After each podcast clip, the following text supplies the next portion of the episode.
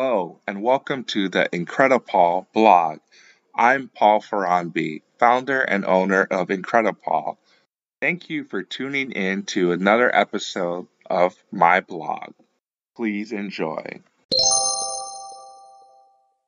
Are you wondering what's next? Has everything you tried failed? Or maybe you just feel a little bit stuck? Then coaching may be right for you. The coaching relationship is a relationship that's totally centered on you. If you're tired of running on the hamster wheel of life, want to start seeing results, reach out to IncrediPaul for help. So what are you waiting for? Go to paulfaronbi.com or at I am IncrediPaul on all my socials. Click the link in the bio for your free coaching session. I want to make sure you become the best version of yourself. Blog number 10 What's next? You got fired. You didn't get called back for an audition. Your kids are failing out of school. Or maybe you just don't feel like doing what you've been doing. Whether it's a setback or you're just looking for something new, we've all been at a place where we've wondered, what's next? In my previous blog, Chasing Dreams, I hinted that I would go deeper into what happened after I got rejected for Nestle Purina the first time. Stop listening and go ahead and listen to that first if you haven't already. I mean it. Go listen to that first. Anyway, as I was saying, I was rejected and I had to figure out what was next for me. I'll pick up where I left off. The recruiter, Melissa, mentioned I should keep in contact with her, and I took this to heart. I was still searching for other jobs outside of General Mills, but I kept looking at other positions specifically at Nestle Purina that would be a good fit for me and the company. I finally found it about a month later Manufacturing Excellence Specialist.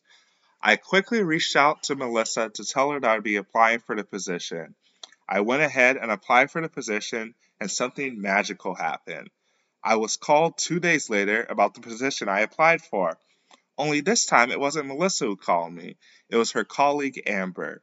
She told me that she had spoken to Melissa and she thought I'd be a good candidate for this position. To say I was stunned when I received that call would be an understatement. I'm sure Amber could hear me pick my jaw from the floor when she told me she had talked to Melissa about me and she thought I'd be a great fit for this role. Melissa went above and beyond her role as a recruiter to advocate for me to her colleague, and I will never forget that. I had the phone screening and then the interview with the hiring manager and my future colleagues a week later. Between when I first applied and the final interview only spanned two weeks.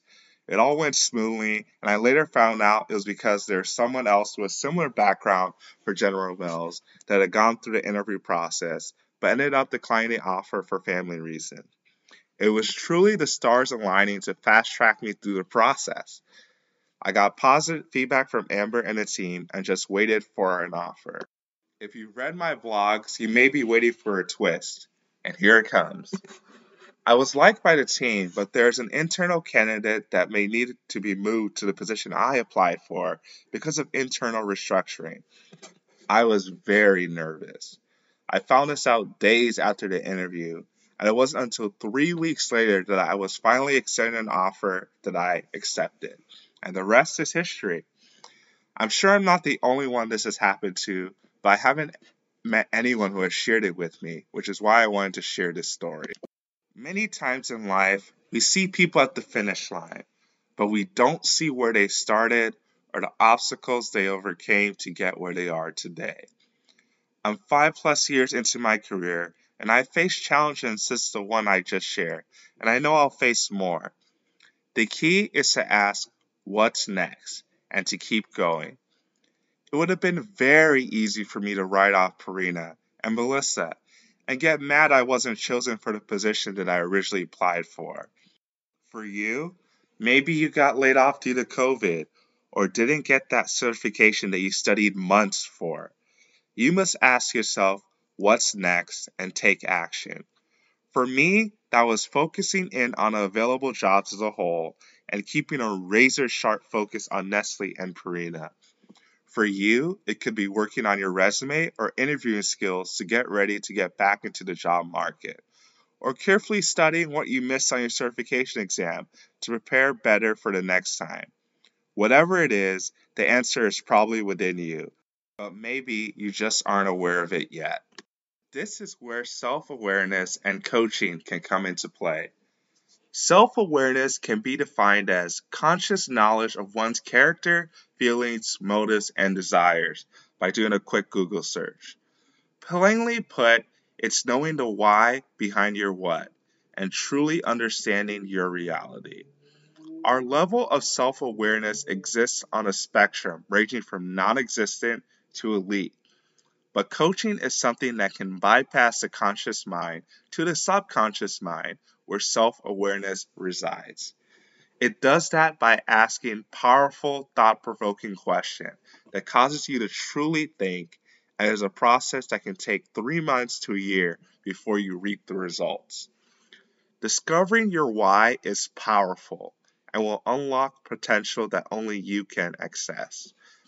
I've purposely sought out ways to challenge myself over the last two years, especially, and it's greatly improved my self awareness and has shown me the value that coaching brings to myself and really anyone that desires to grow. I took a brief but intentional tangent because self awareness is a powerful emotional intelligence component that can make or break you when you face setbacks. If you feel like you've hit a ceiling or you're not sure what to do, but truly want to grow and become more self aware, then coaching is probably what's next for you. If you're satisfied with where you are or feel like you're still growing and developing a lot, then I wouldn't suggest coaching for you. Whatever you choose to do, I can help you navigate it by either becoming your coach or helping you find a coach that's a good fit for you. The coaching process is simple yet powerful. But personalities are different, so it's important that you find someone that fits you and empowers the coaching process and not themselves as a coach. The answer is within you, and the coach is only there to help you reach those answers and discover your truths, not their own. I'll end with a quote from Mark Twain. The two most important days in your life are the day you are born and the day you find out why. What is your why and what's next for you? Please reach out if you want more information about the coaching process or are interested in getting a coach, whether it's with me or someone else. Thanks for listening to my blog.